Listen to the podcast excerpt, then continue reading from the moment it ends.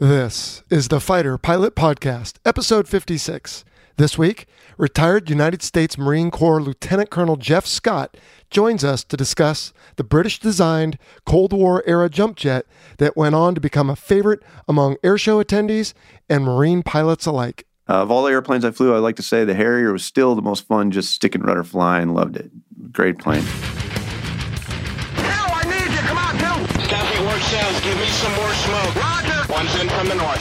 That's A firm. That's A firm. So you're hot. Strap in for the Fighter Pilot Podcast, the internet radio show that explores the fascinating world of air combat, the aircraft, the weapon systems, and most importantly, the people.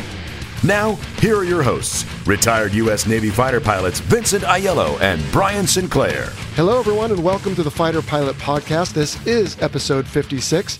And when you hear that song from our musician Jaime Lopez, you know we're talking powered lift. And that is the case today with our interview on the AV 8 Harrier coming up. But first, let's introduce our co host. How's it going there, Sunshine? Hey, Jello, it's going well, man. Just uh, spent a little time in the desert last week, and now I'm back in San Diego. How about you? Oh, doing well. Just keeping on. Everything's trucking along here. Uh, let's see. Last time we checked in with you, you said your back was giving you fits. How's that working out? Oh, uh, yeah, I'm still walking around like I'm 70. So, but uh, hopefully, be as optimistic as the prognosis, and I'll be better shortly. Thanks. Okay. How about you, Jello? Oh, everything's good, man. Just uh, busy as always. Got a lot going on with the show. Got a kid off at college now, and the other two are back at school. So life is trucking along, and I can't believe it's almost fall. In fact, here we are in September. You and I are recording this right before, but this episode will air right after Tailhook. And last year, the two of us were up there and provided an update on all the goings on. But you're not going to be able to make it this year, huh? Nah, the day job calls, if you will. But how about you, Jell? Are You going to be heading up there with anybody? In fact, yes, we've got our two other leadership players in the podcast sphere here. Uh, let's see, Goat and Owl is what we call them. But Yeah. Rob Grady and, and Scott Morris, a couple guys that are strategic thinkers, will be up there. In fact, we're considering doing maybe a quick Facebook Live or something while we're there. So I guess by the time people hear this, they'll know what we ended up doing. But yep, Tailhook's always a fun time to see everybody, and we'll have to maybe plant the flag a little better next year. But speaking of that, the other thing in September is the Miramar Air Show. Uh, I still haven't decided if I'm going to that or not, but what's your schedule like? That's always at the end of September. Right, yeah, I think it starts the 27th, right, of September. So, uh, Mm-hmm. unfortunately, once again, I'll be duty calls. So I think I'll be in Pax River for that uh, last half of the, Oh. of the week. Yeah, so unfortunately, I'll miss it again. But it is quite an epic air show, wouldn't you say, Jello? Oh yeah, it's always a great show, and I, like I said, I just don't know. Last year we put a lot of effort into it. This year we're a bigger show already, so maybe we should just go and let people know where we'll be hanging out and see what happens. I just haven't decided yet, but Gotcha. It's a good show. It's our hometown show, and the Red Arrows are going to be there, so we probably need to make the effort. Indeed. Anyway, uh, let's see. A couple announcements. More is better, at least some people think. and certainly, as the case is with the podcast, now that the kids are back in school, we're going to return to our previous format of three shows per month. And at least for the rest of this year, we'll go with the second, 12th, and 22nd. Now, this episode is airing on Monday the 9th, which we were doing that every other Monday thing for a while. So I thought, Sunshine, what we'll do is replay the question and answer live session we did at your house with oh, Turkey. with turkey. Yeah, absolutely. Yeah, yeah. Yeah, so we got the audio doctored up as good as we can, and uh, we'll replay that on the 12th just to reset the schedule, and then we'll pick back up with episode 57th on the 22nd. Okay. And then we'll go back to that three a month format after that. Uh, let's see. We also wrote a couple articles recently. We have some exclusive articles now that we offer our Patreon flight leads and above. Yeah. Last month we did one on warhead fuses and employment considerations, and this month we're going to do it on Russian and Chinese aircraft nomenclature. So what's in a name? Like Juliet asked, uh, you know, Romeo. nice. That'll be a good read. Yeah, it should be. I guess you didn't ask him. I think she was asking it anecdotally. But anyway, yeah, I used that little intro to, for the article. So that should be good. And then every month after that, we'll have another kind of exclusive, inside, deeper level article on something having to do with military aircraft. Okay. We also did a recent behind the scenes on water survival. People seem to enjoy that. Get a look at what you have to go through to survive in the event of a mishap in the water. Sunshine, I know you've done that a few times in your career. Oh, I have, dude. I'll tell you what. I used to dread it, and then finally I realized that the biggest enemy I have in the water is myself. You know what I'm saying about the whole fear factor thing? Ah, yeah. Well, you got to just keep your wits about you, right? Yeah, keeping your wits about you, keeping your breathing under control, and the rest of it kind of comes naturally, believe it or not. Yeah. Well, it's kind of diabolical. You know, they strap you into these contraptions, flip you upside down, put you underwater. Goggled, yes. Sometimes blacked out goggles. blacked out goggles, you bet. So if you're interested in that, head over to our YouTube channel and take a look for behind the scenes. I believe it was number 18. Sounds right. Okay. Well, Sunshine, you know how it is. Every episode, we get a little feedback on the previous episode. So, yep. Which we appreciate. Oh, yeah. Yep. So, listener Dwayne Alderman told us that uh, his father was an Air Force FAC A during Vietnam and flew the O 2, which was a converted Cessna 337 Skymaster. Nice. And they also in Vietnam used the O 01 Bird Dogs and the OV 10 Broncos. But I guess they used something different in the Korean conflict, huh? Yeah, Angelo, I think the L5, right, was used in the Korean conflict. Yep, that's right. I think Chili mentioned that during our interview. And then also our old buddy uh, Mike Day, T Day, our F 16 guest, he wrote back because I sent him a question Hey, what about the single seat F 16 guys? And he says that uh, it used to be just the 010. OV10, I should say, Bronco and OA10 Thunderbolt. Okay. Uh, but then after Desert Storm, there was an Aviano Italy air wing that used Block 40s, and they started doing some of that FAC A stuff in the Balkan conflict. And then later they turned that into some procedures out at the RAG or RTU, I think they call it. Yes. At Luke Air Force Base. And then, so yeah, so they started doing that in Block 40s. And the biggest thing he told me that I thought was interesting, Sunshine, is the single seat guys were doing FAC A missions, some of them, not too much anymore in the F 16, but at the time they were still doing all the other missions that they do. And I just find that tough to believe because that's a difficult thing to do. That is a daunting thing, man. You got to be the jack of all trades, maybe master of none, right? Yeah, well, that was certainly the case I felt in the F 18, but Me too. yeah, maybe these guys do it better. Yeah. Yeah. I don't know. All right, bud, how about some listener questions? I can start with one for you from Alex from the UK. Sound good? Yes, sir. All right. Being on a carrier, Alex asked for a longer time. Do pilots actually connect with other teams? And I'll just insert the word divisions of the ship in their free time, or do they mostly stick to themselves? Well, Alex, thank you very much for the question. I'd say, Jello, that we predominantly stuck within the air wing. So all the squadrons would play well together, both with the uh, ground pounders, the non flying officers, as well as the pilots.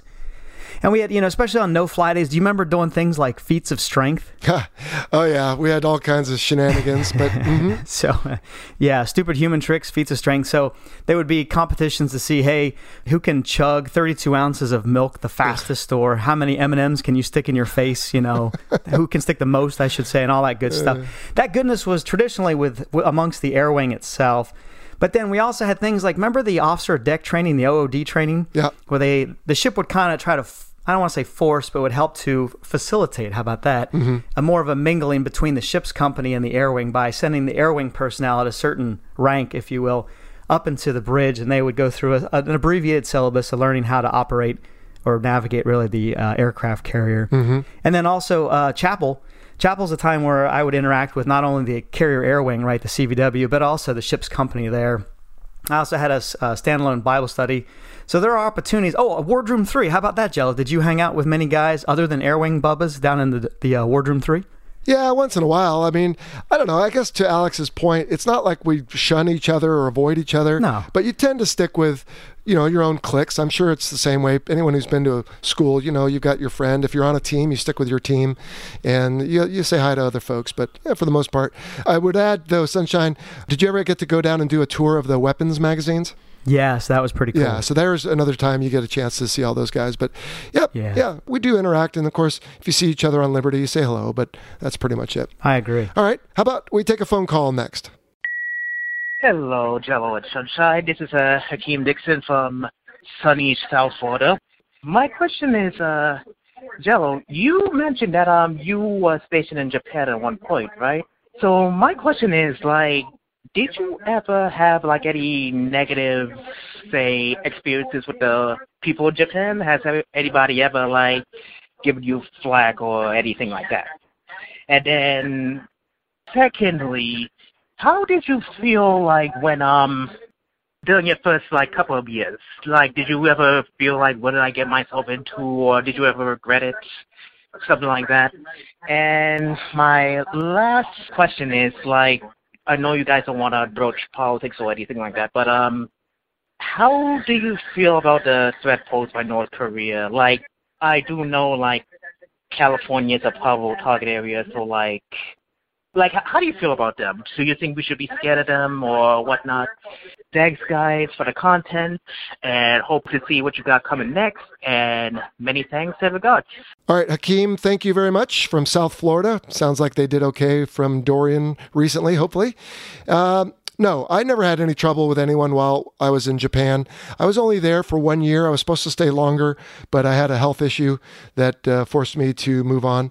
And I remember at the time, something had happened in Okinawa with some Marines and some locals. Yeah. And there were some very peaceable and peaceful protests outside our base, but I never interacted with anyone from that and so no i never had any trouble i never asked myself what did i get myself into i know and maybe you do too sunshine people who go back to japan tour after tour if they can because they just love it Absolutely. and yeah, I really liked that it was such a different culture. It was very different from the US and a lot of ways, in good ways. You know, they're very much based on pride and, and shame, which are kind of opposite sides of the coin, if you will. But also, they're not very litigious. So our, our kids really loved their parks and the different contraptions that they had because you know there was different things they could crawl on and play on and they didn't worry too much about kids getting hurt and if they did that was just part of being a kid they didn't worry about getting sued i guess and as far as being concerned about threats from north korea no i, I don't live in fear of pretty much anything do they have things that can reach out and touch us both in Japan and here on the West Coast? I guess theoretically, but what good does it do myself to uh, live in fear? So, uh, no, I don't worry about that. Sunshine, you didn't do any tours in Japan, I don't think, correct? no, I did no tours in Japan. Just uh, stopped there with a carrier for port calls. That was it. Oh, okay. Yeah. All right. Are you uh, quaking at night by the North Korea threat? No, but I mean, uh, if you look at it from a more objective perspective, I guess you could say you got capabilities and intent, right, for North Korea. So from the capability side, I mean, they do have active and increasingly sophisticated nuclear weapons and ballistic missile programs. I mean, as evidenced back in 2017, I think it was, they had their first successful intercontinental ballistic missile launch, the Hwasong 15. And it's got, our analysts say it's got an estimated range of 8,000 miles, so it can reach anywhere in the continental U.S., yeah. Now, the actual test was only 590 miles, and I guess it dropped down in some kind of exclusive economic zone in Japan or something. But still, point being is they've demonstrated the capability. They've also, I think later that year in September, they had some they called thermonuclear weapons testing. So the capabilities are there. And when it comes to the intent, though, think about uh, April now of 2018, so a year later from the earlier example, and Kim Jong Un halted testing on weapons, on those those types of weapons, and he had that summit with the South Korean leaders or leadership. So that was a good, you know, example of extending a olive branch, if you will. Mm-hmm. And then June, just a little bit later, there, he also met Kim Jong Un, that has met with Donald Trump in Singapore. So you had that Right. going for us, if you will. But then, unfortunately, in February of this past year, they had that summit in Hanoi, Vietnam, and kind of stalled out the talks. And unfortunately, as of late, as of August, I think the testing for the short range ballistic missiles is back in full swing. So, Jello, I totally get what you, you say. Can't live in fear, but I would say the capabilities and potentially the intentions are there. Yeah, I just have to think if they were foolish enough to do anything, the international res- reaction would be pretty damning. Yes. And I don't think they'd come out too well on the uh, other side of that. But yep, that's a, a good nuanced uh, addition. Thank you very much. All right, let's move on to Fernando Martinez. Sunshine, this one's right up your alley. What happens if an aircraft falls into the water, he says? Does it sink immediately or can it stay afloat for some time?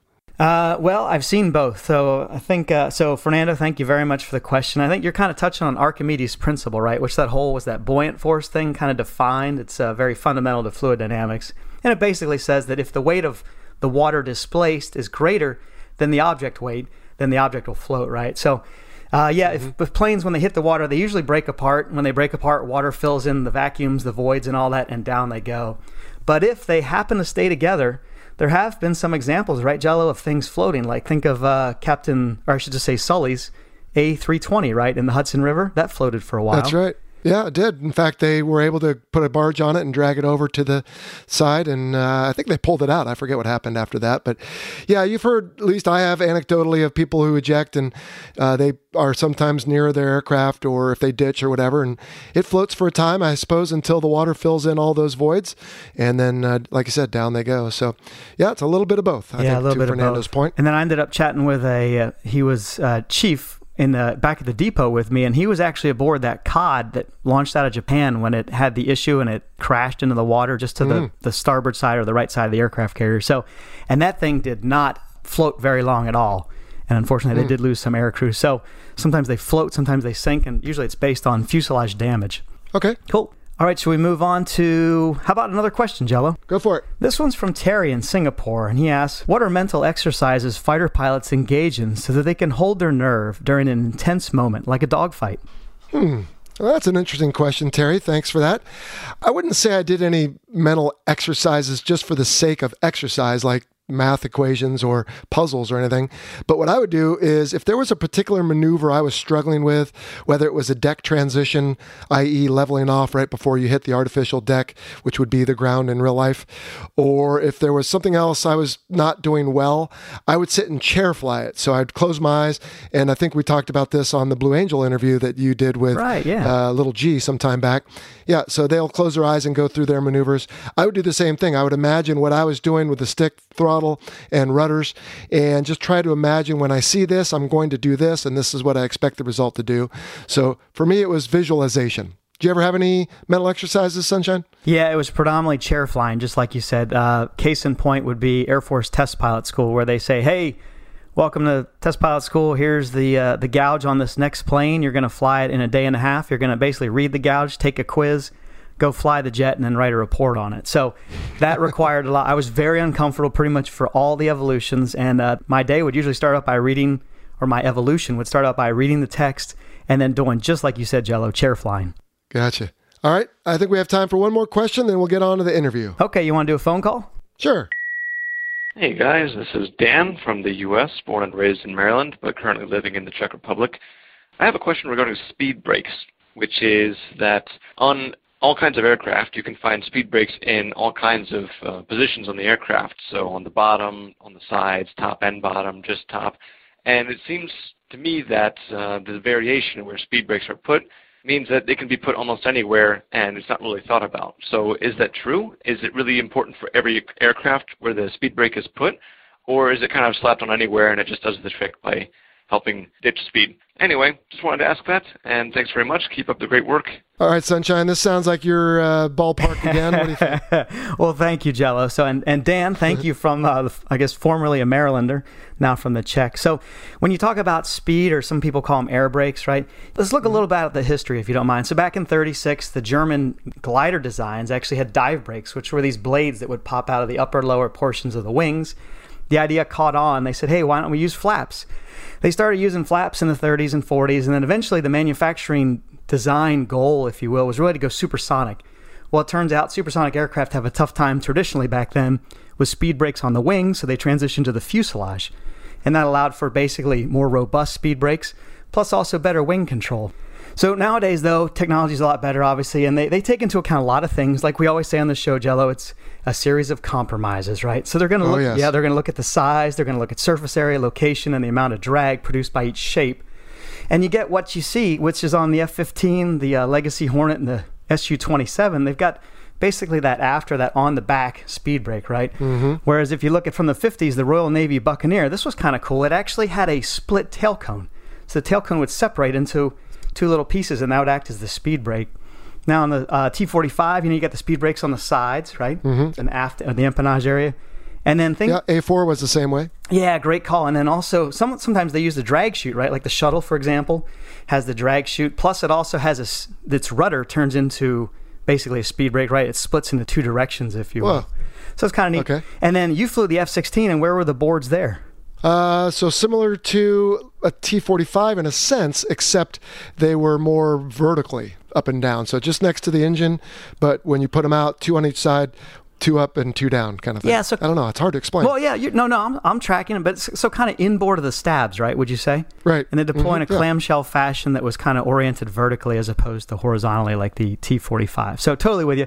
So anyway, basically, it comes down to a series of factors, and the biggest one for me, I thought, was aerodynamic influence. So usually, you want to have it balanced. If there's an upper, it needs to be a lower. If there's a left, it needs to be a right. And that was all very true until we had flight control computers, right, Jello? And then at that point, basically our FCS, our flight controls computers, FCCs, I should say, with the correct sensor input, they can accommodate anything, can't they? Yeah, in fact, to your point, the Super Hornet does not have the same speed brake of the Legacy Hornet. It has a couple little things that pop up, but then for the most part, it deflects flight control surfaces for the pilot in different manner that help act as a traditional large speed brake. But if you were to look at it individually, you might get some rudder deflection, some aileron deflection, some horizontal stabilator deflection, and you might think, wait, is it going to pitch, roll, or yaw? But again, to your point, the FCCs take care of that. Yeah, exactly right. And I think they call that a speed brake function because there's no physical component that's just one isolated speed brake. So, yeah, I'm totally with you, dude. And actually, I, I really enjoyed, I don't know if that's the right word, but I really, I liked anyway, the uh, speed brake function on the Rhino. How did you feel about it compared to the, the Chuck? I mean, it seemed to work right? And if you Yeah. put out the speed brakes, it slows you down or helps you get down, whichever method you need at the time. So, yeah, no, I thought it worked fine. Yeah, and there wasn't much of a pronounced pitch up or pitch down on deployment with the speed brake function in the Rhino, I Ah, thought. good point. Yeah, that's a good point. Yeah, so it's pretty well balanced, and it's just like Jello said, it's kind of an over deflection of the control surfaces in a very aerodynamically balanced nature so that the plane doesn't jostle around too much. So, anyway, that was a test pilot answer. Shall we move on? Hey, that's why you're here, buddy. Excellent. All right. Well, thanks, Dan, and uh, all of our question submitters. Hopefully, we'll get to some more next time. All right. So, why don't we get to the interview? Sunshine, you had a chance to listen. Any lead in thoughts? Yeah, dude, holy cow. So Magwa, love listening to his stuff. I had no idea. Oh, I just love the fact that he was an 0351 for what, about six years or so. So he used to blow up tanks on the ground. And then the Marine Corps said, hey, why don't you go ahead and blow up tanks in the air? And I just absolutely love that. So it makes for a, a great story, right? Well, let's let the listeners hear it for themselves. All right. Let's get to it. All right, Viva Las Vegas, baby. Today, the Fighter Pilot podcast is in Sin City. And joining me in studio is retired United States Marine Corps Lieutenant Colonel Jeff Scott. Magwa, how you doing, bud? Great. Thanks, Shell. Thanks for having me. Yeah, well, it's good to be here. And uh, you live here, don't you? I do. I- I, Excellent. actually live here. All right. Well, even though it's supposed to be 109 degrees today, bud. it, it gets hot. well, hey, man, we're going to talk today about the Harrier. And you've flown that, so you're going to help us out. But first, let's get to know you. Where are you from? What was your career like? And what are you doing now? Well, I'm from the Northern California Bay Area. Uh, I joined the Marine Corps out of high school. I went to uh, boot camp. I actually was uh, an enlisted uh, grunt No kidding. for six years. What was your MOS? Uh, 0351, anti tank assault man. Whoa. So, uh, and then went to college and uh, got my degree and uh, started flying planes for the Marine Corps. So, Okay. and then I, I flew the Harrier, got selected to fly the Harrier. Still busting tanks. Yep, just from the air. So uh, a little easier uh, on my feet than uh, Yeah. carrying a pack around. Uh, and then I, I did that for a number of years. And then uh, right before I retired, I uh, got a chance to uh, fly the F 35. I Ooh. stood up the first operational squadron, the F 35, the STOVL variant, the F 35B, and then, Mhm. uh, then retired. And now I work for Draken International, uh, Director of Business Development. And I fly A 4 Skyhawks, uh, L 159s, and L 39s. In fact, you're in your flight suit right now. You got a flight today? I do. Yeah, Oh, this dude. afternoon. well, I'm glad this worked out. We've been trying this, what, for months? And uh, I finally flew in this morning. You picked me up, and we're here in the studio. And when we're done, you're going to drop me off and go take your flight, and I'll head back to San Diego. So, pretty good gig. yeah, thanks for making that work out. oh, That's yeah, good. you're welcome. Well, I know you're going to wow us all with your information on the Harrier. So, let's jump right into it. First off, tell me how many hours do you have in the Harrier? I have around 1,800 hours in the Harrier. Okay. As many takeoffs as landings? Oh, yeah, just about right. Yeah, and it, it- you know the Harrier doesn't have a long time on station, so I got them one hour at a time. right, right. No, I meant, uh, did you ever have to? Oh, I've never had to punch out. Of one. No, one? I, I've Thank been asked that a few times, All but right. I've never had to. Okay, fair enough. Well, realizing this aircraft has quite a history overseas and the Marine Corps adopted it, let's start at the beginning with as much information as you're able to pass on, and then we can maybe fill in some blanks later if necessary. We have always a lot of listeners who are happy to tell us what we missed on this show. I'm sure. Uh, but let's start with what was the aircraft designed to do? Well, the aircraft is uh, designed as a light attack airplane, and it's fairly unique in that it's a STOVL aircraft, short takeoff, vertical landing. Right. Uh, at the time, I think it was called VSTOL, vertical short takeoff and landing. But you know, it's uh, was really designed that way by the British back more of a Cold War era type mindset, where the runways possibly going to be bombed out in a war with Russia, would be uh, from the east there. And they would have to operate from hides and roadways and such like that. So they built it for that. And then they also bought amphibious ships. So they were able to buy ships that didn't have catapults on them Mm-hmm. and were able to take off and land without the assist of a catapult or um, wires with a hook. Mhm. So the airplane was adaptable to, uh, still had to have a flight deck, but not quite as big. The British really perfected that. And then the, the Marine Corps took that and adopted that for their own use from the amphibious concept and the Marine Expeditionary Unit using amphibious shipping because, well, the Navy had already spoken for all the big deck carriers and those are quite expensive to make. So yes. they were able to uh, kind of increase the number of carriers, if you will, Mhm. and fixed wing aircraft or carriers that had fixed wing aircraft by doing that. So that's interesting because an aircraft that was designed theoretically for a Cold War scenario where runways might be damaged was adapted by the Marine Corps, thinking, hey, once we get ashore, then what? We can set up some bases where the, our support aircraft can land, refuel, rearm. That's right. From that concept, they could go to forward operating bases Mhm. and quickly refuel and rearm. It still requires a fairly significant footprint in terms of just Sure. supporting an aircraft. So it's not quite like a helicopter in that regard, but uh, it requires a little bit more support probably than your average helicopter. And it needs a little bit of runway, uh, whether it's a road or an actual runway that Mhm. like aluminum matting, an expeditionary type runway. But it still makes it a little flexible, a little adaptable. And when the Marine Expeditionary Unit travels, that is their indirect fire support because they don't bring artillery on the amphibious ships. So that's kind of their airborne artillery, if you will. Hmm. Not sure I knew that. So sometimes I get emails from wives, believe it or not, mostly, who say, my husband was uh, playing your podcast on a road trip, and after the second or third one, I actually found I enjoyed it. And some of them tell me later that they don't really know that much about the aircraft that we speak with assumptions on. So let's go back to some basics here. What makes the Harrier a STOVL now instead of I used to call it VSTOL, so I guess that's out. It's now STOVL. It, it, right. And the Okay. F 35B is officially STOVL, so that they've adopted that. well, what is it about the aircraft though that makes it able to take off and land vertically? It has nozzles on the side. So the exhaust comes out of four nozzles, 2 Mhm. on each side, and they're all interconnected, so they move together. You know, fully aft is uh, you know normal flight when Like you're flying airplane. Mm-hmm. around like a normal airplane. It still is not in the back of the airplane, so you're blowing some of your hot gas down the side of your airplane. Um, but for the most part, yeah, it flies like a normal airplane once uh, your nozzles are aft. Mhm. However, you can move them, and when you move them, it actually takes bleed air from the engine and augments through various ducts in different positions on the wingtips and the front and the nose and the Mhm. tail. So as you get slower, uh, as it slows down for a say a vertical landing, as your aerodynamic flight controls become less and less effective to the point of not being effective at all, it takes high pressure air and, and blows them out these ducts Hmm. to give you control on the different axes, whether roll or pitch, yaw, and they're all interconnected to the stick, so they all move with the stick and the rudder pedals. It's actually a pretty simple design the way Mhm. they did it, which is a good thing because uh, for reliability, obviously. But it's uh, pretty ingenious uh, how they made it all work together. Sure. And, fly around and then land, you know, stop in, in the air and Right. land, which I, I've flown it for many years and I still look at it and it's still impressive to me. well, and anyone who's seen a Harrier demonstration at an air show has been amazed usually because here's an airplane that you're used to seeing other aircraft like it go fast, and all of a sudden it comes in to show center and basically stops in midair and turns and faces the crowd and goes left and right and forward and back and dips its wings and bows. And it's funny, I actually was talking to my mother on the phone last night. I told her I was coming out for this interview.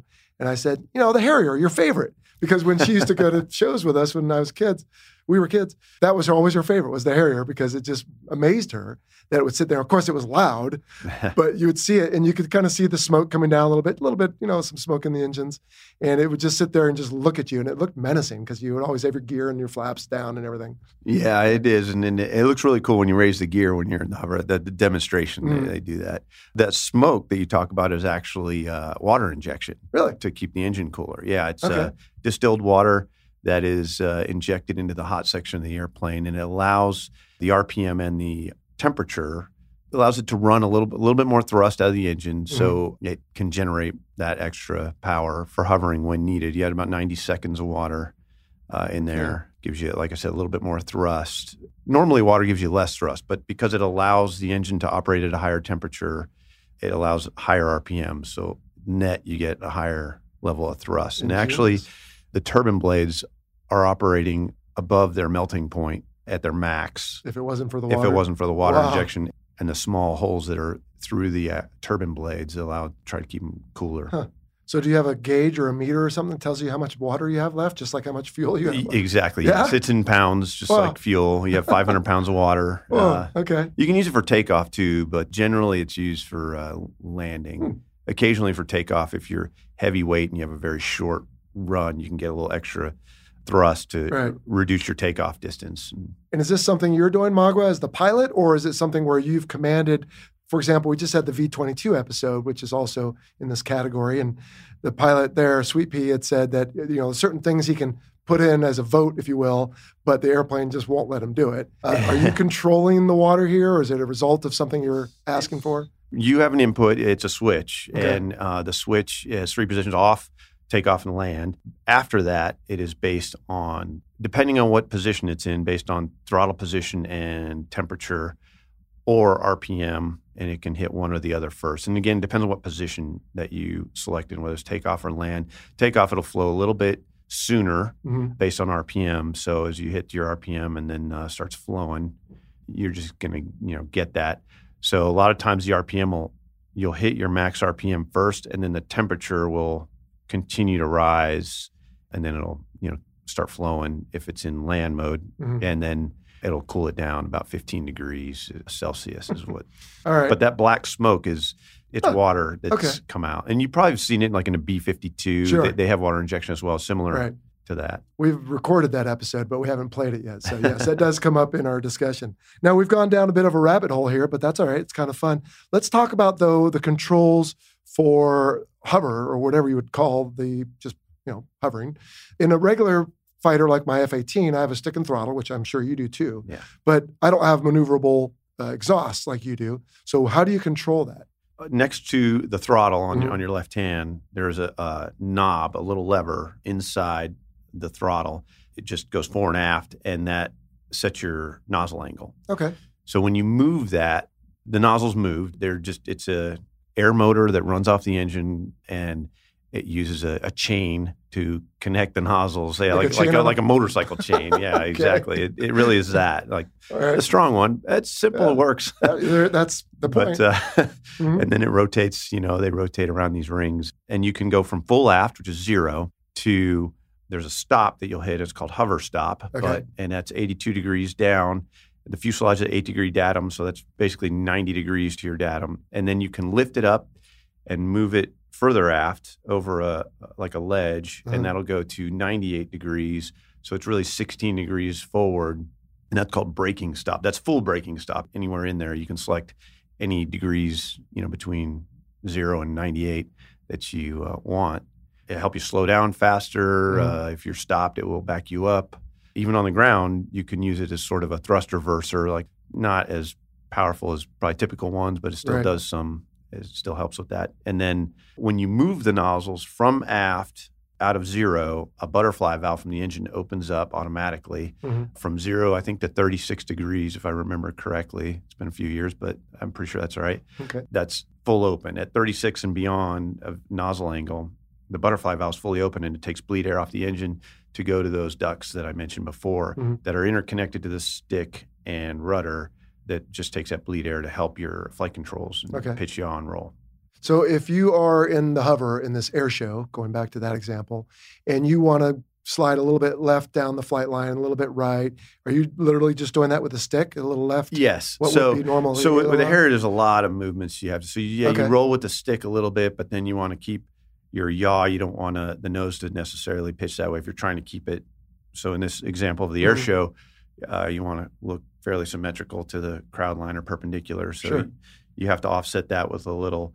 So if you want to go right, so you do right stick, Right. and then you do just, just a tiny bit of left rudder pedal to keep the nose straight. You would just feed it in as you feel it trying to yaw to the right. Mhm. And at the same time, you're taking bleed air and porting it out of Ah. these ducts.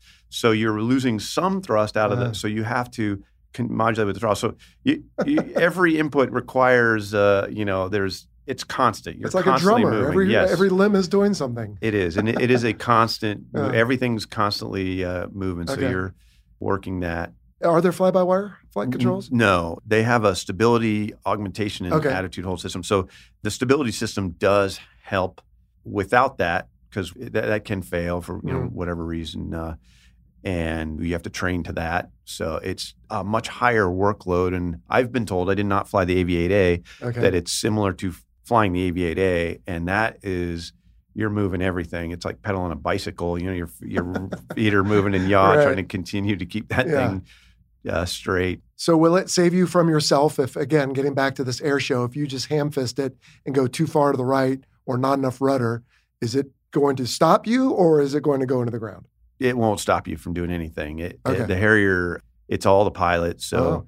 It's great, but it's not very forgiving. Mhm. Uh, I will say that about the Harrier. So if, if the pilot wants to do something Stupid. that shouldn't do, yeah, dumb, yeah. uh, it won't protect you from that. So it, it'll keep going to the right Uh-huh. until you put a opposite movement in to stop it. So if you, in this instance or this example, where you are sliding to the right, you keep sliding, you want to stop sliding to the right, you have to then put left stick back in Mm. and kind of counter, almost kind of like being on skates and trying to do a hockey stop. You just keep gliding along until you stop yourself. And so- Okay. I just never have obviously flown one of those, and that just seems crazy.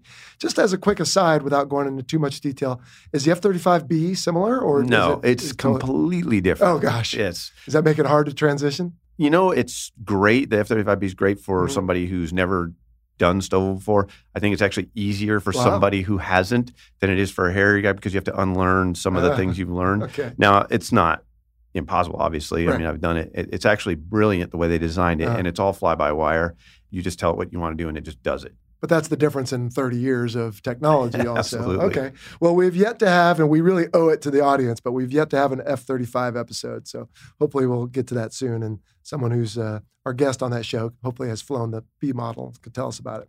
All right. So let's retract all the uh, rope that we took down this rabbit hole and go back up to basically designed as a jump jet adapted from the British for the Marine Corps, and they've used it successfully in multiple conflicts over the last, gosh, what, 20, 30 years that you guys have been flying it. Yeah, absolutely. and it's going to keep flying, I believe, right? For another. It's got let's see, probably another nine, ten years left Okay. in it. so, in all that, really, for the Marine Corps, it comes down to supporting the grunts on the ground, right? So, Absolutely. our next question generally on the aircraft series here is what does it do well?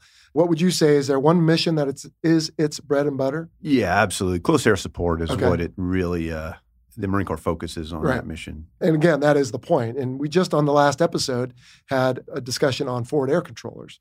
So that's good that we can now follow it up with the AV8B. Do you do, in fact, the uh, FAC mission, FAC A in the Harrier? Yes. So uh, Oh. all Harriers, not all Harriers are single seat, but all the combat Harriers, Right. we'll put it that way, are single seat. Mhm. Uh, there's trainers that are not, but uh, everything used in combat. So once they went to a single seat FAC A, once they accepted that as Mhm. in the Marine Corps, it has done FAC A. Really? Now, because last time Chili and my guest and I were kind of opining that the Navy and the Marine Corps only uses multi-seat, and for the F-18, I believe the Marine Corps uses the D for that. They do, and they do single seat FAC A in the Marine Corps Hornets Oh, uh, as well. Okay. But it's certainly, you know, two seat. It's when you don't have to your hands on the throttle and stick. It Mhm. allows you to be probably a little bit better as a FAC A. Really, the big thing is is a tempo, uh, Right. just because they can focus on the radio. I got controls from a two seat FAC A from the back seater. Obviously, they were actually at the tanker while they were giving me Type Three control in Iraq, and wow. there's no way a single seater could ever do that, as No. you as you know. yes, that's true. Oh, wow. Okay. Now, does everybody do FAC A in Harrier or only No. certain? Did you? No, I did not. It was just coming around as I All right. was uh, actually at uh, the weapons school instructor, but I did not. I mean, I did a lot of close air support, obviously, but right. and I've done FAC A escort, had to help out with that. I haven't done that myself. No, Okay. it's probably the only one I only Well- qualification I didn't do. Well, that's got to be pretty crazy as single seat because, uh, according to our guest last week, like I said, Chili, there's a lot of coordination. You're working with the folks on the ground, all the radios, the dynamic environment of the situation changing, plus handling the stack. So that's got to be pretty challenging. So CAS is its bread and butter.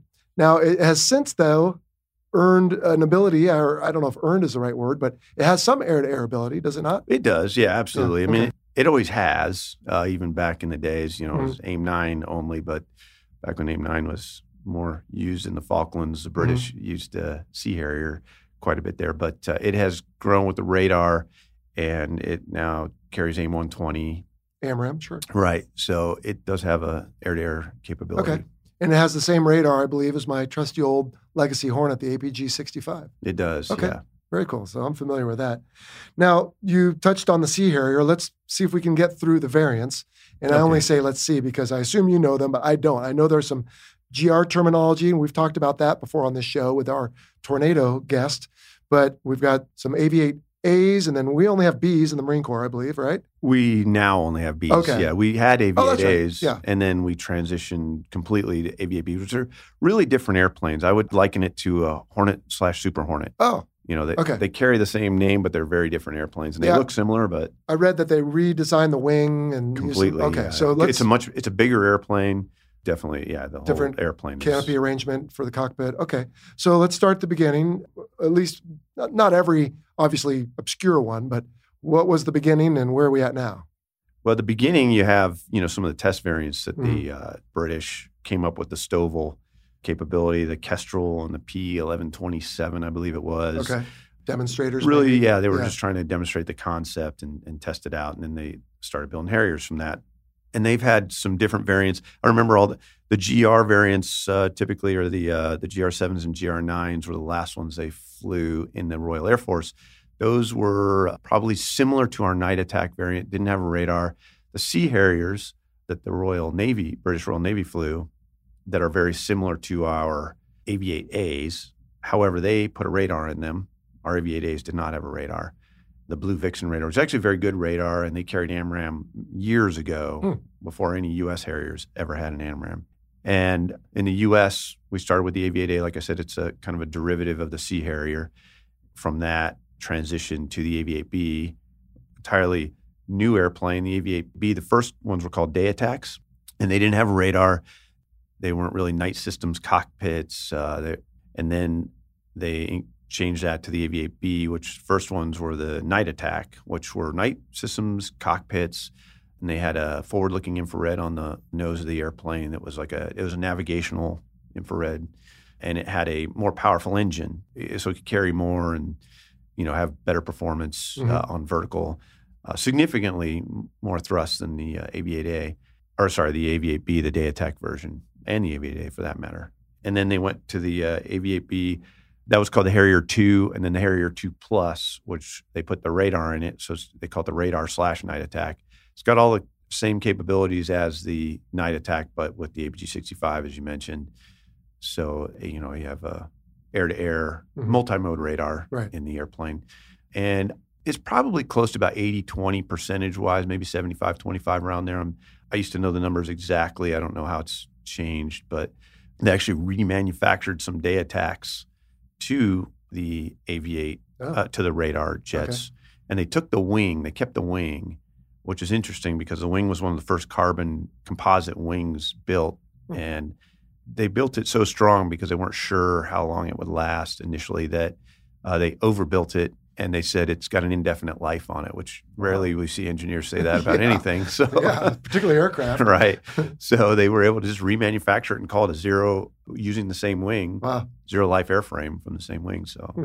And did it stop at the B? Is there any talk about a C, or is this aircraft? uh, there might have been talk about a C years ago, but it stopped at the B. Okay. Yeah, the, the B had the B Harrier, the B Harrier 2, and the B Harrier Okay. 2 Plus. Okay. So it's day attack, night attack, radar night attack. Gotcha.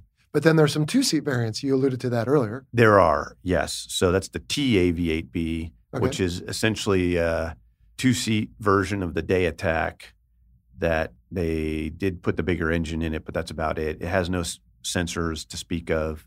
It's really a trainer. It, Okay. it can use some weapons. Uh, it's just for training purposes, really. It's not a combat aircraft Sure. By any means. The idea being, though, when you're going through training, you have an instructor in the back, and obviously it makes it a little bit uh, more of a safer process. Absolutely. Uh, I don't know if it's a TA8 or whatever, but there's a guy, I guess, in North Carolina who owns a two seat Harrier. He does. Yeah, have Yeah, Art? Nalls. Oh, yeah. I've sat in his single seat Harrier. Oh, you have? Yes, I have. Yeah.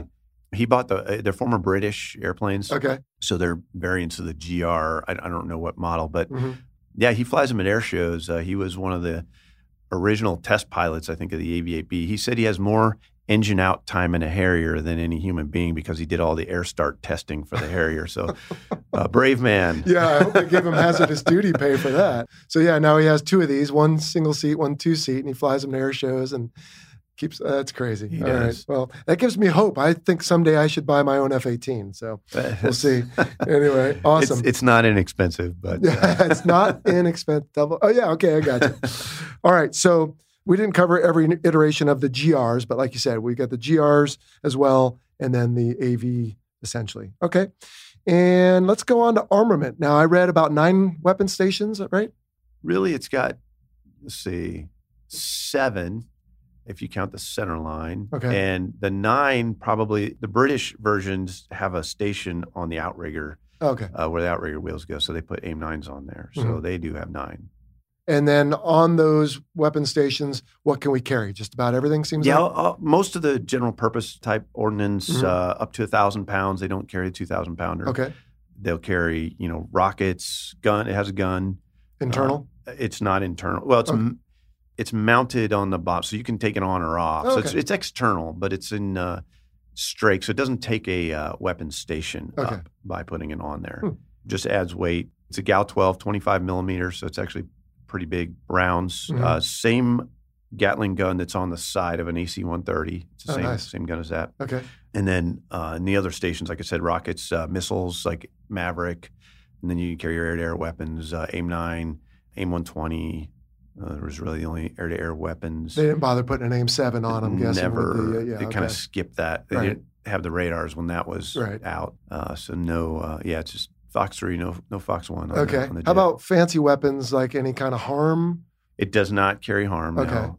It's not really I, in think years ago it was a What's it? sidearm.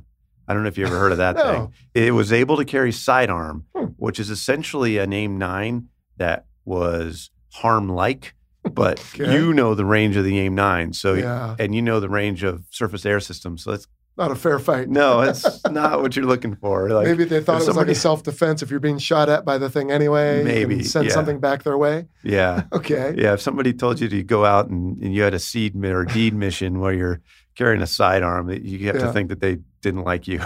Make sure your paperwork is up to date before you go. Yes. Right. All right. Uh, what about as far as you said, general purpose weapons? Can you slap fancy things on them? So laser sure. guided, laser guided, JDAM. yeah, JDAM and laser guided. So it has 1760 uh, wiring for smart weapons like Okay. JDAM and, and AMRAAM, and then obviously uh, the laser guided uh, variants and, Right. and some of the multi mode variants where they're laser slash GPS guided. Okay. I thought I read. I don't know. Maybe it's the uh, naval version for uh, the UK, but a harpoon or some sort of. Uh, not the U.S. variant. Okay, I don't. yeah. I'm not sure if the they may, but I don't know. Obviously, that's not really in the Harriers. Uh, again, wheelhouse is you shouldn't be out there looking to take down ships. That should be the Navy. you know, honestly, we did train to that, and and the, the best weapon that we had before that Mhm. at one point was uh, IR Maverick because it had it. It was able to distinguish the heat in the water pretty Oh, good. Mhm. I think we gave all those to the Navy P3 community, so Hmm. they can take out the ships. Okay. Yeah, so that was really the weapon probably of choice for any type of anti-shipping. Okay. How about cluster munitions before they fell out of favor? Yeah, absolutely. Okay. Cluster munitions, and I've dropped quite a few in combat actually. really? So, yeah. Oh, okay. Great. Well, how about performance? I mean, how high, how fast, how many G's have you been in this thing? Uh, I've been up to forty-one thousand feet trying to Okay. get over thunderstorms, but it's an air breather, so it's it's a, I guess it would be a medium bypass turbofan, but uh, okay. it doesn't go quite. You know, it's not F twenty-two like, uh, not even like Hornet. I guess I would say uh, it starts to suffer a little bit, and also the wing. Uh, Mhm. so it, every aircraft obviously doesn't turn great up at those altitudes, but it seems to struggle a little bit more. And I've, I used to have to go up and when I did functional check flights up to those altitudes Okay. and make sure everything was working properly. Speed wise, it's transonic, so it's not a supersonic airplane. Okay. Uh, most probably call it subsonic, but technically it's transonic. Uh, it goes up to 1.0, you know, on paper. What's the closest you Uh, saw? You know, I've gotten to 0.94 and it started doing a just straight and level and it started just doing a slight rhythmic wing rock at 1.94. I think that's probably you're you're starting to have some shock induced flow separation on the wing and that's not good because the probe is actually mounted externally on the left outside of the intake. So you The have a little probe? yes. okay. That causes I think a little asymmetric Ah. uh, issues with the uh, airplane. Just Mhm. Yeah, it's You, reached your comfort limit. yeah, there? it was Okay. a little bit slower than that. All right. yeah. How about G's? How's, what's the most you ever pulled in it? seven and a half for me, but it, Okay. it was uh, up to eight G rated, Oh, okay. which isn't shabby, but it would bleed rapidly. So it- it- the wing shape was not. I never had a chance to fight one. Did you guys do much swirling? I mean, and is it pretty good in a dogfight? You know, I fought Hornets before. I mean, it. I would say it's not looked at as one of the premier dogfighters in the world. It's not. you know, in the hands of the right person, it had very uh, harsh, high speed departure characteristics. Oh. Slow speed, it's fine. It's very benign, but high speed, I've seen some bad things, not personally, from other people. Heard, heard So of. high speed, and it's not very good with loaded rolls. So if somebody puts a lot, you know, high speed and does a loaded roll, it'll Mhm. it could come. I've seen somebody go 340 degrees in a second, uh, just swap ends from a high speed departure. Wow. So that was kind of rough. And Okay. they they rub the engine, the engine rubs as an engine pull. So really, it depends on the pilot as Mhm. anything. Sure. If the pilot can fly it towards its limits, it'll do decent, but it won't. Uh, Hornets much better. I fought them. I mean, again, pilot dependent, but you Right. take the same pilot level in both airplanes, and, and a Hornet's definitely a better dogfighter for sure. Okay. Did you use the nozzles in a fight? very limited situations. Okay. Um, you know, and I used to teach as an air combat instructor. I would teach this, and if guys can't fly to the conventional limits of the airplane because they're still trying to get that good, then there's no reason to use the nozzles because you'll bleed Mhm. rapidly, so you lose a lot of your energy. But there's certain times, if- so if you get in a very slow speed fight, you can bring a little bit in, and that will actually help because, as I mentioned before, your uh, flight control surfaces, which is you obviously get slower, Mhm. your aerodynamic flight controls are less effective. The ducts can actually help you, Oh. and then you can get a little bit of extra pitch. So if you're maybe getting close to a shot or something like that, you can get a, a quick, but it's a sacrifice. So you Mhm. better take it to survive or you take it to get that shot. Right. But if you just take it and you're not getting anything like that out of it, then you're just bleeding for no reason. Okay. So How about energy addition? Can it get speed back pretty quickly or no, no? nope, Okay. not at all. It's got a pretty So- big wing, it seems like. It does. Okay. It does. And it's an air breather. It does better down low. Mm. Um, it loses performance probably more rapidly than most jets going uphill. So Okay. No one ever likes this part, but strengths and weaknesses. So I- I'm trying to rebrand this into what did you really love about the aircraft, and what, if you had enough money, would you have fixed that for whatever reason they never fixed? Uh, you know, I think most of what they can fix in terms of its reliability, and it's had some reliability challenge. I think the biggest thing about uh, weaknesses are it's very maintenance intensive. It's very difficult. Uh, it needed a lot more engine changes than probably most airplanes that I've noticed, and the engine changes were significantly challenging because you would have to take the wing, the entire wing, Yeah. off the top with a crane, and then lift the engine out from the top. And that's extremely intrusive to the airplane. It took a lot of man hours I would think.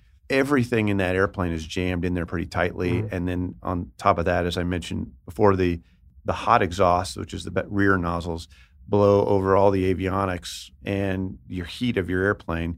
So it requires a lot of man hours. The maintenance guys are the heroes of that airplane Yeah. by far. Well, I would say you could say that about almost every airplane That- that's true. you know, and, and I've owed the listener also an episode on our maintainers because they Ah, are the heroes, and I definitely need to get them on here. that is. Do you remember an advertised man hour per flight hour type of rate? Oh, you know, I don't remember right now, Okay. but it was pretty high. You know, engine change, I think they listed like 400 man hours. And that's Oh, yeah. assuming you don't have any problems Yeah. in, in the engine change.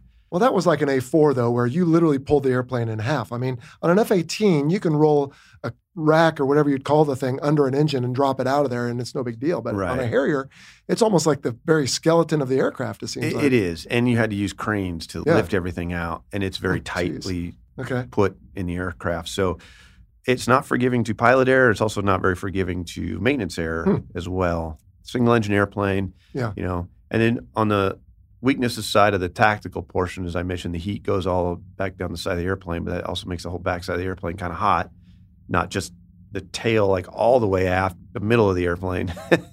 so it's fairly, uh, it's a big target for any kind of heat-seeking Right. type of thing. Which is where Um, you guys are down rooting around, right and it's ground it forces. has you know no i mean it's also a giant radar reflector it's got big fan blades in the front it's but it does carry a lot of expendables you know, more than average like 180 uh, Oh. so quite a few so chaff and flares. yeah Okay. and, and it needs them so it's good right. and it's not supersonic uh, you know it's uh, doesn't have longest legs but it is pilot vehicle interface Mhm. probably one of the best i've seen and that includes the f-35 uh, i would say it's better than the f-35 not in the sensors it has but in just the interaction between the pilot and the aircraft Really? it is actually impressive. And we've had a lot of Hornet guys come over to the simulator from the weapons school, and actually we were quite impressed with how Hmm. well everything was laid out and set up for the pilot. Mhm. So I think it was good at that. It was great at close air support. You have great visibility, that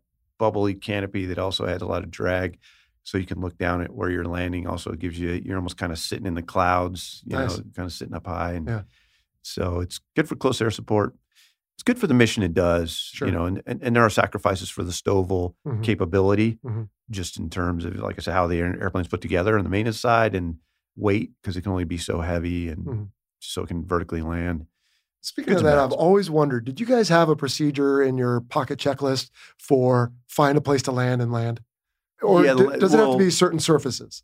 So, well, it depends on what kind of landing. And one of the interesting things about Harrier is you can do anything from a vertical landing to a conventional landing and everywhere in between. Okay. So, yes, if you're going to do a vertical landing, you need to land on sealed concrete.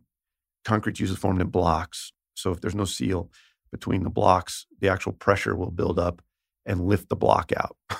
Wow. So, you just- Okay. yeah, so that's not good. Aluminum matting works Mm-hmm. uh, as well as you know the sh- flight deck of ships. But if like asphalt, it'll melt the asphalt. However, if you keep five knots of forward speed, it'll not melt the asphalt. So you can, as long as you have some forward velocity, Mhm. you can uh, kind of keep the asphalt from melting. And, and most airports don't like it if you destroy their airports. So. Yeah, no, I would think not. But if you're just flying along and you have a problem that's, you know what, I need to probably either land or I may have to eject soon.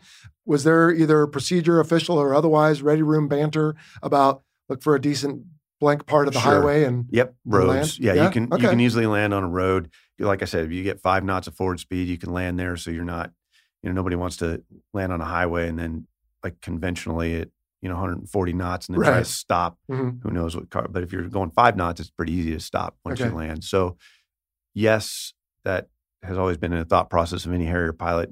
If you get in a situation like that, I think there was a story. I've seen a picture of it and heard the backstory is before my time of somebody actually landing at, out at some farm. like to And- see their folks or something. No, I think it was an emergency. Okay. Uh, Good. and uh, they they went out there, changed the engine, and they took off.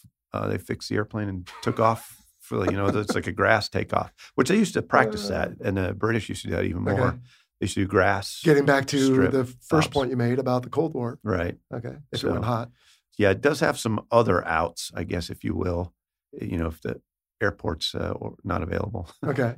You know, I forgot to put it on the agenda here, Magwa. Can we talk about ship ops real quick? yeah, sure. So the British have ski ramps. We Yes. don't. What does that offer, and why don't you think we ever did it? Well, it offers you to uh, take off with less takeoff roll Mhm. and with more weight. Uh, so it offers you better performance for Okay. your takeoff. It's uh, a significant boost in your uh, ability to get airborne with you know given weight.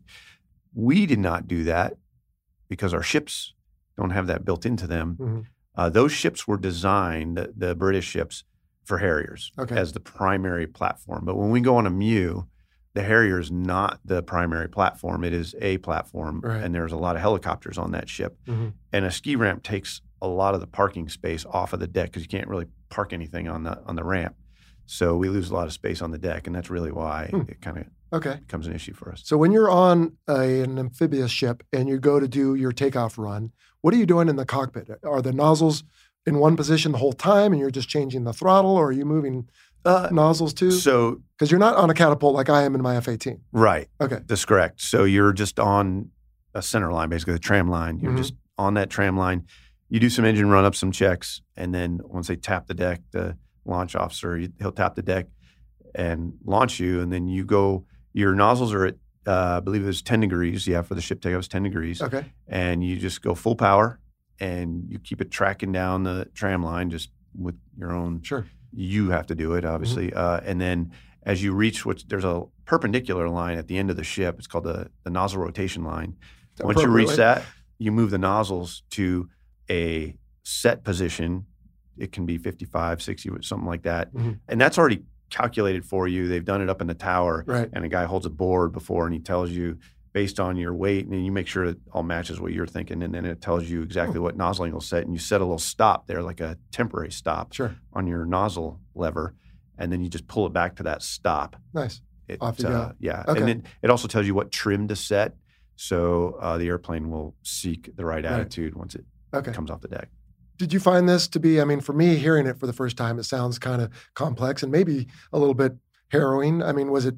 routine after a while for you guys or was Uh, there any part of it that was, the fear there is that you lose some kind of thrust because you you know but it'd be like a cold catch shot you Right. know that'd be like you know you're riding the silk at that point obviously Yeah. uh, but you know the L class ships have a flat bottom and they bounce around a little bit more I think than the CVs but all the ships bounce around and you know how Sure. it is so oh, yeah.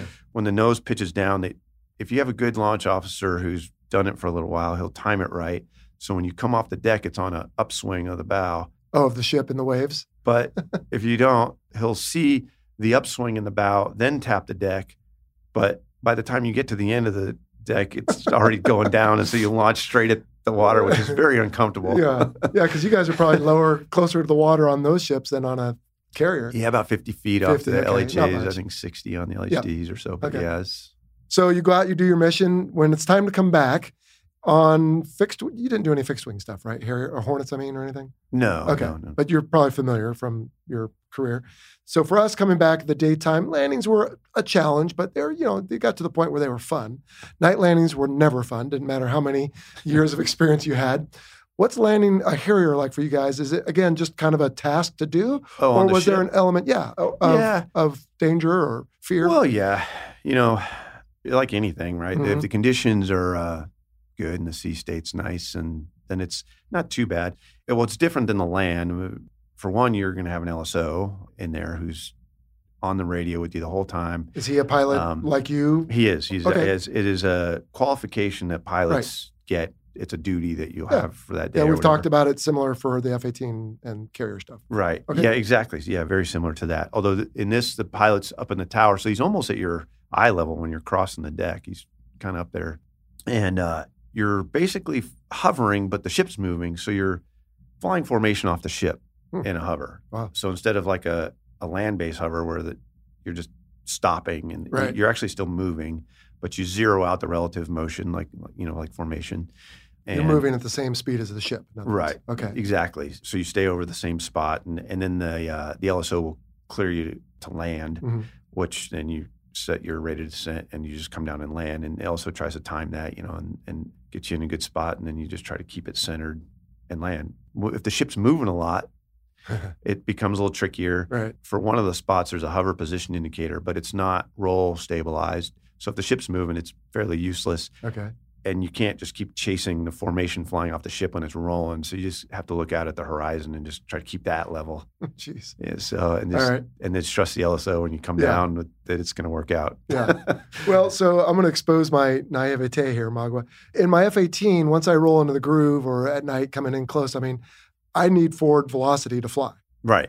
Can't you just stop, go back up a few feet, go away? I mean, I can also take my own wave off. We don't generally want to do that, but I mean, I'm kind of committed, is what I'm saying. And I'm not trying to say I'm better because I flew an F 18, but if you don't like how it's going, can you just add a power and go back up a few feet? Or once you start coming down, are you pretty well committed? You can. Typically, probably doesn't happen so much. I mean, you're constantly manipulating the power and all the controls to keep Right. keep your position. But Uh-huh.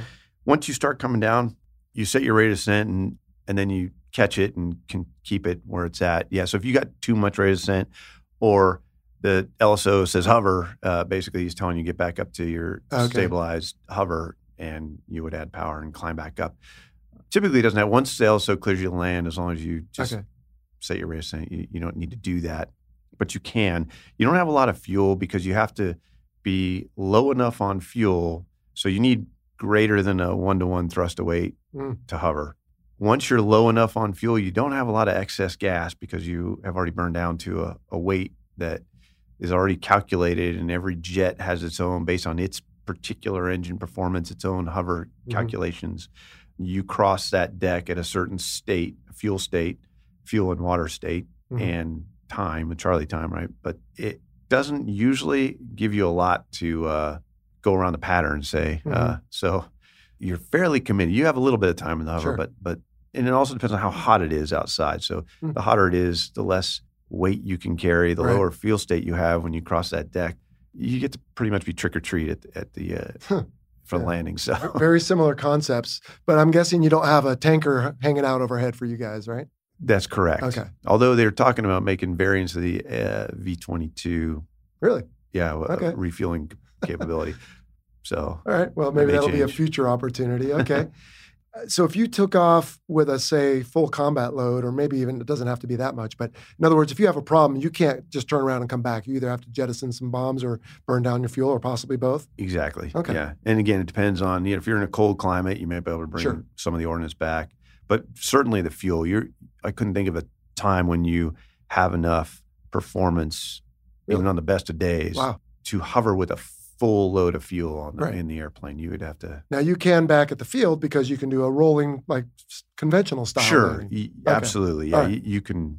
But you yeah, don't do that kind of landing on the boat even as a contingency. Never. It's not. They will have you punch out before you even try that. Wow. Really? So yeah. Okay. Man, all right. I've learned a lot about this airplane. It's pretty cool. How about notoriety? Where would so the F fourteen has Top Gun and Top Gun has the F fourteen. Where would viewers of uh, movies have seen the Harrier? Well, True Lies is probably the Of course. uh, yeah. Arnold. Everybody's right, and uh, the Marine Corps actually flew airplanes in support of that movie. Oh, I'm sure so yeah. yeah, that looked re- like Uh, real flying. I mean, It was- not yeah, with- there was some of it was real yeah, flying, not yeah, all of it. Not with Obviously, Arnold. The part where they were uh, hovering by and shooting the gun into the building that Uh-huh. was not. That was all Hollywood. That was not real flying. Marine Corps did not do that. What about the uh, AIM nine that launches the bad guy? That's realistic. I mean, yeah, I'm, I'm pretty sure the Marine Corps didn't do that either. But yeah. So yeah, True Lies is one of my favorites. I thought it was well represented. yeah, it- I mean, it- they're hosing bullets into the water when the uh, truck is on the bridge or whatever. But you know, yeah, I also love that Hollywood thinks that we just fly around fully armed all the time. Right, Harrier, Yeah, uh, sorry, Mavericks and, and bullets and all that. right, yeah, just for random trading. Yeah, Okay. always Otherwise, it has been in Iraq and Afghanistan as long as we've been there. It was involved in the Falklands. You started talking about that, and I think that was right after the early model came out, right? Didn't it go down like right away and get involved? I don't know how long after, Mhm. but it was early in its development. But that was its really big, its kind of first big Debut. You know, yeah, it was, and it did a good job. You know, shooting down A4s and Super Étendards Yeah. uh, that the Argentinians had, and some of them got shot down too. Some Right, of the yeah. Harriers, but they were kind of defending the ships. Yeah, well, yeah, that's what needed to be done at the time. I guess some other notoriety, although not particularly positive, is that a squadron in Afghanistan was involved in what they call the greatest loss of aircraft in one setting, or maybe marine aircraft, since Vietnam. Think on the way over, you were saying, did you know the oh yeah, commanding officer of that? I did. Uh, yeah, a great friend of mine. Yeah. So this was Uh, Camp Bastion, Western, was. I think it is, Afghanistan, Yeah. 2016. 2015. 15? Uh, no, no, no. I'm sorry. No, Anyway. it's been it's been than that. It's Okay. uh, 2013. So we had a forward deployed squadron of Harriers, and uh, just give us a quick summary of what happened there. Yeah. So uh, six Harriers. They were all on deck, and, and that's all of the Harriers that they Mhm. had brought on this detachment. And uh, Lieutenant Colonel Chris Raible was the commanding officer of the squadron. The bad guys infiltrated the uh, base by posing in, you know, U.S. military clothes, uh, fatigues, you know, uh, right. camouflage utilities, and uh, got through the uh, the ISAF was guarding the perimeter at the time. That's the wait International Security Assistance Force. Right. So Okay. various countries who right, right. contribute, Mhm. you know, yeah. So whatever countries they, they provide some security Yeah. forces there. But in any case, they got through the wire. It was nighttime, and uh, they actually got right up to the Harriers, put machine guns under the wings, and were shooting into the hangar at the uh, Marines, who were mechanics and such, you know, Hmm. aircraft mechanics, who weren't armed at the time. Uh, so everybody's running for cover and. Uh, And chaos, I'm sure. yeah, and, Uh-huh. and uh, Lieutenant Colonel Raible went back, had his driver go back to his uh, billeting and grab his weapon, and you know went out and kind of led from the front like he was known to do. Like his his completely his personality, but unfortunately, again, RPG got too close to him and uh, gave him a fatal wound. And him and uh, Sergeant Bradley Atwater, they were the two that uh, passed away. But Eh. all the bad guys died. Okay. Unfortunately, all the Harriers were destroyed as well. So Mm. that you know, Yeah. we were shooting basically to kill them. We had to Sure. destroy the Harriers. Yeah. Yeah, that must have been a tough loss. But man, true to the Marine Corps, I bet they love him because that's I, when I think of you guys, that's what I think of. I wouldn't expect anything less. He Especially as the leader. embodied the spirit of the Marine Corps and everything he did. I remember we were both weapons school instructors at the same time, Mhm. and new students, you know, show up, and he he uh, walked up to one of the new students. He was actually in the Hornet uh, shop. You know, big eyes. Oh, you know, I'm a weapons school. I'm, you know, it's it's the hazing part, I guess. But he poked him in the chest. Just is kind of how he was. He's Mhm. just kind of messing with him a little bit. But he goes, when I see the enemy, I run towards him. What do you do? And it always stuck with me because that's how he died, Hmm. which is very interesting because Wow. that's that's how he lived his life.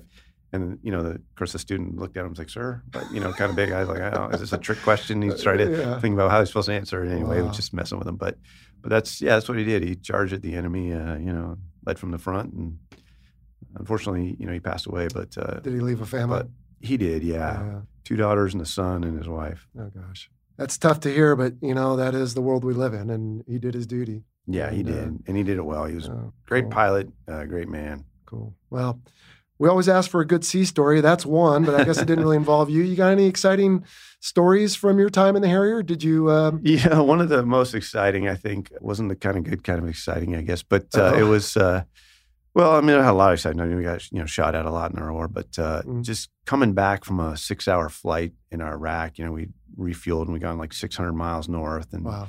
a lot of them were coming back to Kuwait, to Al Jaber, Kuwait, uh, in the early part of the war. And uh, the weather forecast, plus or minus an hour, was VFR. So we came back with VFR fuel. Now, bad on me is I didn't double check after six hours. Probably should have Okay. maybe asked the AWACS to check back, you know, the uh, weather Easy to was. say now. Easy to say now, right? I can look back and go armchair quarterback Right. it. It was nighttime. It was probably like three, four in the morning.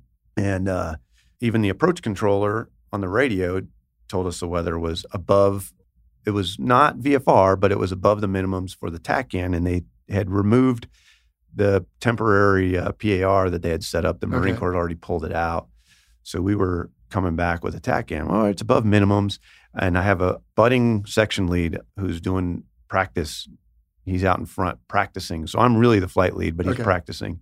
And he asked what to do. I said, I will take radar trail on you and and we'll shoot the approach and, and land. So I'm a mile behind him on the approach. And uh, we're going through, and you, can't see anything. It's dark. And as we get lower and lower, and we're again, we have VFR fuel. So we don't really have a lot of options. There's Ali Al Salim, which is 30 miles away. But we're in a, oh, they call them a shamal. We're in a sandstorm. And to the point where we had to turn off all of our exterior lights because they were blinding us, you know, from the blinking lights in the sandstorm. The winds started picking up in the area. You can see the external winds, and Mm. it was it was really high. And they abandoned the tower uh, because the winds were too high. So the tower like was gone. They left. They left. so I'm like, this is not good. Yeah. And he's like, what do you do? I said, okay. I now know that Ali Al Salim is the same weather. And this is one of those times where you talk about where like, well, roads. And I'm thinking if I eject, you know, I'm going to die probably because, you know, I'm going to hit the ground. It, the winds are like 70 miles an hour. It's going to drag me to my death and nobody's going to find me and I'm going to hit the ground. You know, it's like jumping out of a car on a freeway. Right. So fortunately with a Harrier, you were able to slow down. hmm So I said, slow it down. He's like, I don't see the runway. I said, okay, I know there's no obstructions out here. It's the desert. Keep going lower, but you know, watch your altitude and keep looking for it. And we slowed down to about 60 knots. And you know, an TACAN is not the most. Pre- it's not a precision approach. Right. So, you know, it's got good GPS. So you're kind of backing it up with that, and then you're flying the TACAN direction. But we're now below the mid descent altitude on that, looking for the runway. We both found it and landed with, you know, no tower. And on the taxi back, it, it kept getting worse the whole time. And on the taxi back, I couldn't see my wingman at all. I couldn't even see his lights when he turned his lights back on because the sandstorm was so bad. Wow. So I was very fortunate. And then on the radio, I heard, uh, oh, I'm sorry, I called the approach controller and said, yeah, your weather that you reported is not accurate. you can't send anybody here. Mm. We had to slow down to 60 knots and land. And they told an A10 flight, hey, did you hear that? They said, yeah, we're going to go to Al Salim because they can't, you know, Mm. go 60 knots. Our base actually had me go up, back out in the jet after I shut down and taxi out to get better radio reception just on the field and talk to our other flight that was a half hour behind us and give them direction to land somewhere else, not even come back here. And they both they went to the tanker. The A10s did not break out at Ali Salim. They all got to the tanker at the same time with the Harriers and the A10s, and they had a discussion over who was worse off on fuel. Uh, I guess the A10s determined they were because it's a different type of tanking. So they had to, it was a KC10 that had both types, and then uh, the A10s did get fuel and went to Bahrain, and then the Harriers they raised the boom, let the drogue out, and it was sour. So they Oh, couldn't get gas and they were almost out of fuel. They jettisoned their Mavericks and their drop tanks. And that's when they were looking at roads in Iraq. And I was passing them all the information because we'd never intended to land there. So here's the frequencies, here's this. That field got hit by lightning right before they were coming in. So it lost all of its electricity. Oh, and uh, they used the navigational FLIR in the Harrier, which is a one to one, but it to find the runway Uh-huh. and just landed on the runway not talking to anybody Oh, because heavens. they lost all their power. So that was a rough night, but we got all the Harriers landed and uh, we all lived. And There you go. That's we a all, win. Yeah, that was Holy cow. Wow. that was a scary one. but yeah, I would say that sounds a lot like the equivalent of a nasty pitching deck on a night carrier. So, wow, Magwa, that's crazy. What did you end up landing with fuel wise? I mean, was it Uh, down to I landed with probably I don't know like thousand pounds. It, it was not too bad Okay. uh, because I had VFR fuel. The Mhm. problem is I really didn't have any fuel to go anywhere else. Right. Well, it's not like I could have turned downwind and kept sight of the field either. Right. So I think we got down to maybe 150, 200 feet, which is below TACAN mins. But Mhm. and in the sandstorm, you could see down better than you could see uh, horizontally. Sure. So once we got over the field, but you're, you're going 60 knots, you can still make a play for it, and you don't need the entire runway to stop. So even if you break out, you know, halfway down the runway, you can still get it on the ground Mm-hmm. and stop it. You have a few So- more options. Right. Okay. So that was where the Harrier kind of came in and uh, was was my friend that day. yeah, I would say so. well, Magwa, this has been a lot of fun, and I say this every episode. I'm sure we could go on and on. We barely talked about, for example, the cockpit. Just very quickly, is it old round gauges, or do you got some displays? No, it's it's got two multi-purpose Okay. color displays. I guess you uh, have to a, for a the nice, radar. nice HUD. Yeah, it's pretty pretty decent. Pretty good, yeah. Hands on throttle and stick. Yeah, it is pretty Okay. good, and uh, you'd probably appreciate this in the mission planning side. Mhm. Still, the F thirty five didn't even have this. Uh, in mission planning, you can go onto the map, which has got a color moving map in the Nice. in the cockpit. Uh-huh. You can go draw lines. You can type text. You can put all sorts of symbols and displays and SAM rings and whatever you want on Huh. this display, and it'll show up on your cockpit when you're flying, which is brilliant. I like, Yeah. wow, this is great. It's like you know having a drawing program, and you can have it show Sure. up in your map. And uh, I don't know why that they haven't That's done that on newer airplanes. You just have a data transfer device you carry on your flight suit, and then th- throw it in the jet when you get there. Yeah, Okay. now it's like a PCMCIA card That- that's right. thing. Yeah. Yep. Okay. Well, this has been a lot of fun. I learned a lot about the Harrier. I'm sure the listener did too. Really want to thank you for your time today, and I'm jealous that you get to go fly something fun and fast later. Uh, before we let you go, I mean, you've got a good thing going, and you're living here in Las Vegas. I mean, what's the future hold? Just keep doing what you're doing. Yeah, you know, I have enjoyed. I've been flying uh, A4s primarily for Mhm. the last five years in the L159, and you know, it's supporting Air Force Weapons School and also Marine Corps. So I've been doing close air support. You're still Uh, doing CAS. Still, still dropping bombs. Actually, Wow. yeah. So for both the Navy and the Marine Corps, which is a yeah. kind of interesting when you're retired and you you know you press the pickle button. Sometimes I got to pinch myself. I still get to do that, but yeah, it's just fun and and just Yeah. doing the fighter thing, uh, going out on the Nellis ranges and being the bad guy. So now it's all you know bad guys. They're simulating hmm bad guy type airplanes. Well, we need to that. do an episode on companies like Draken, and uh, I know I've spoken with some of your peers over there, Carlos and others, and I think the listener might find it very interesting that there are companies instead of squadrons, frankly, that are out doing what you guys do, and you're Yeah. actually dropping bombs. I mean, all all this is for training, Absolutely. but you're dropping bombs, you're acting as bad guys for various players, and dude, I tell you what. If I either lived here or you guys were in San Diego as much as you are here, I I, I think I'd come over and play because uh, that would be a lot of fun. But yeah, it is. Cool. So you're doing that, and you're going to keep doing it as long as your body will allow. I mean, Yeah. how- how's your I- neck? I play, yeah, it's sometimes it's I, I've I've had some neck, you know, soreness here and there, like, but uh, you know, just like Yeah. anything, pulling G's, you Yeah. start to, yeah, definitely get older. But we we have people older than me. I know our average age in, in our company is, I'm probably on the younger side of the average age, yeah, it's a kind of a geriatric uh, Fifty is the new uh, thirty, right? but that's right. Hey, you know, it's no substitute for uh, experience, I guess. So Cool. Excellent. And uh, I forgot to ask you, how many years of service? 27 if you include my enlisted Wow, time. yeah, absolutely the we do. whole- Yeah, so 27. Dude, fantastic. Well, on behalf of the listener, thank you for your 27 years of service. How many flight hours in the military? That's a good question. You said about what you say? yeah, just over 2,000. Okay. Yeah, just over So 2,000. 2,000. Yeah. Thank you for that as well. And before we let you go, we have to ask you about how someone, or maybe you, depending on what happened, came up with the call sign Magwa. so when I was in flight school, you know, I was a little more probably from my grunt days, but I had a high and tight and Mhm. my uh, big Roman nose here. So it kind of looked like the uh, last of the Mohicans, you know, the the mean Indian with the the mohawk. Yeah. And then I kind of further ingrained that just, you know, went to weapons school. So the standards and, you know, being a, You took things very seriously. Is that what you're trying to say? I- yeah, I've lightened up over the years, I think. But uh, yeah, I, I I got a little bit of reputation. My young captains would call it getting tomahawked, but um, I just kept the standards high, and, and they all rose to it and did a great right. job. So you don't look Native American. Uh, no, I'm not, but uh, All right. I don't get my hair cut high and tight anymore either. No, well, so I there's certainly no- don't. Yeah, there's no need to. I mean, that's a young man's game. yes, it is. Awesome. Magwa, this has been a lot of fun. I've learned a lot. Thanks for your time. Thanks for your service. Thanks for still supporting the United States military. And unless you got any parting shots, I think we can wrap this up and get out of here. No, I appreciate it, Joe. Thanks for the opportunity. It's great. Great to be here. And uh, uh, of all the airplanes I flew, I'd like to say the Harrier was still the most fun, just stick and rudder flying. Loved it. Great plane. Outstanding. All right, buddy. Thanks. Thanks. Oh man, Jell-O. So uh, listening to Magwa there, absolutely loved a lot of things about the interview, but I didn't real a realize there is a lot of water. I didn't realize there was about 90 seconds of use out of that. Did you? No, I'd heard they used water before, but I never understood quite until he explained it, the depth that they have here. And yeah, it seems to me watching air shows that they sit there for a lot longer. But of course, when it's that noisy and you're watching it and you're amazed, I suppose time slows down a little bit. But yeah, that's pretty cool. And particularly distilled water, that makes sense. You know, anything that needs water, generally you want to put distilled water in it because otherwise all the minerals and everything else gums up the system. But yeah, that just seems like one extra thing you have to worry about, especially when you go to those forward operating bases like you talked about. yeah.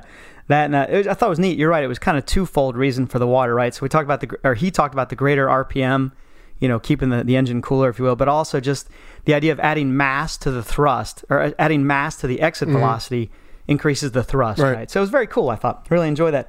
How about you? Any kind of highlights? Oh gosh, the whole thing was fun, and it was kind of a wham bam trip. I went out in the morning. He picked me up to Vegas from San Diego. Uh, we went to a studio there locally, recorded, and he. Oh, wow. and then we went and got a bite to eat and dropped me back at the airport. So it was a lot of fun. And I might head back out there because that company, Draken, they've got a bunch of other guys who flew aircraft that we need here on the show. So uh, we might be back. Oh, So, yeah. fantastic. But you might notice one thing too, Sunshine. We didn't really cover too much why it looks the way it does, and that's because you and I Yeah. had covered that previously. I think on what a deep dive. We did. You're right on stability. We talked about anhedral, dihedral, and all that goodness. Vort- I think did we talk about vortex generators at one point too? Mm-hmm. Oh Maybe. gosh, Uh, I don't know. Well, anyway. we're re- Yeah, potato, potato. Well, we're rebranding the whole deep dive anyway here, and you and I are still working on that. So we'll come Yeah. back around to that. Now, I do want to mention that the DCS players in the audience, Sunshine, will uh, have a special surprise from Razbam, developers of the DCS Harrier module, which is one of the most popular modules because of its amazing attention to detail. Uh, they are providing us three copies of the Harrier module for us to give away. nice. So if you're a fan of the AV-8B but do not yet have the Harrier module, then you'll definitely want to sign up. Instructions will be in the show notes and also on all of our social media platforms. Angelo, didn't uh, one of our own team members, right, Baltic Dragon, didn't he have a lot to do with those interactive training missions? Yeah. Especially the Harrier module? Oh yeah, absolutely. In fact, just today, as we're recording this, we posted an update on our Facebook page about some of the different things that he's done to get us ready for the Harrier episode. And so, yeah, we're going to give away three of those, and people can check out his training videos and get good at the AV-8 on their computers. Very cool. Okay, on the phone with us today is episode 33 guest Ricky Savage, who joined us last December to explain all about the Wingman Foundation. Ricky, how's it going? It's going well, Jell-O. Thanks for having us back on the show. Sure thing. So I just wanted to give the listeners an update on what you guys have been up to. So, what's new at the Wingman Foundation? So we've been pretty busy in 2019. Fortunately, we haven't had too many mishaps to respond to, so it's been giving us the ability to kind of build out the organization. And from your last show, we were able to recruit some more quality volunteers and subsequently be able to stand up our social media presence, also our com shop. Uh, we've been able to have two editions of our Wingman newsletter actually hit the street at this point, what tells uh, the fleet exactly what we're up to. Uh, a couple things I'd like to hit on that we've done so far this year is uh, for our first ever New River, North Carolina Memorial 5K, which we did to memorialize one of our lost uh, Staff Sergeant TJ Dudley, as well as our actual DC Memorial Walk Series. It's the biggest uh, success we've had so far. We not only had the DC Walk Series in Washington, DC, but multiple satellites to include Lemoore and uh, overseas in Iwakuni, Japan as well as being able to focus a little bit more on our physical memorials, which allows us to stop for a moment and memorialize our fallen. Pensacola Memorial Bell Tower was rededicated earlier this year. That represents all of Marines that are lost in aviation. And two months ago, we were able to go to Mount Soledad and remember Petty Officer First Class John Clement, who we lost from HSC 85 uh, in an aviation ground mishap. So we've been actually been able to focus solely, or not solely, but a lot on our build out, but also turning to what we really like to do and memorialize our fallen. Outstanding. And you have been busy responding to recent mishaps as well. Yes, so we've responded to four mishaps this year. Two air mishaps, two ground mishaps. Uh, the latest was VFA 151. I'd like to stop here and praise some people. I recently started working on project development, and uh, our new mishap coordinator, Lindsay Lampkin, had to deal with two mishaps in basically 14 days. HSC 85 had a second class petty officer lost at sea, and then VFA 151 experienced that mishap on July 31st the uh, mishap team themselves was able to get both of those mishaps surrounded pretty quickly, get in contact with the commands and the families. And it was kind of neat for me because I was able to watch it from the outside and just watch how this organization treats these people. So we are always humbled and honored to do these things, but we were able to get into those things fast and we know that the families are supported. Right. And if people want to learn more about the Wingman Foundation, where should they go? Sure. Our website, uh, wingmanfoundation.org. We're also on Facebook and Instagram. And if you can, please sign up for our newsletter. Every three months, we'll put that out and let people know exactly what we're up to and what our upcoming events uh, we intend on putting on will be. Outstanding. And we're happy to support you here at the Fighter Pilot Podcast as well, Ricky. So thanks for the update on the Wingman Foundation. And we'll catch you again in a few months. Hopefully, you won't have any mishaps to report to us. All right, Sunshine. Well, this is the point in the show where we always want to remind the listeners that the views expressed in this presentation are the personal views of the hosts and our guest and do not necessarily represent the position of the Department of Defense or its components. We want to thank our new Patreon strike lead, Michael Friedman, Mission Commander John Clark, and two air bosses, Robert Miller and George Bravo.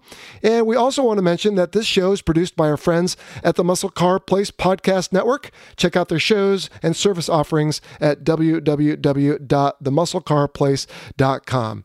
So, Sunshine, any parting shots before we wrap it up and get out of here? No, I just loved listening to Magwa talk about the Harrier and uh, or the Scarier, as some call it, right? And what do we always say, Jell-O? Well, we'll uh, wrap it up and get out of here for today. We'll be back in a couple days to get back on the schedule of the 12th, and then we'll see you for our next feature episode on the 22nd, episode 57. Not quite sure what it'll be yet, but I'm sure it'll be exciting. Until then, we're out of here. See ya.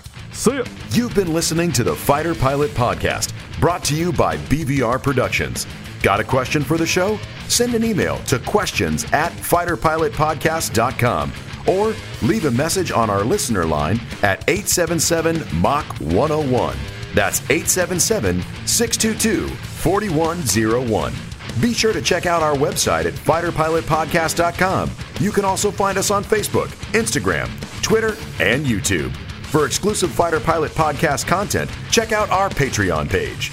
Please like, follow, and subscribe to the show. And don't forget to share us with your network. Thank you for listening.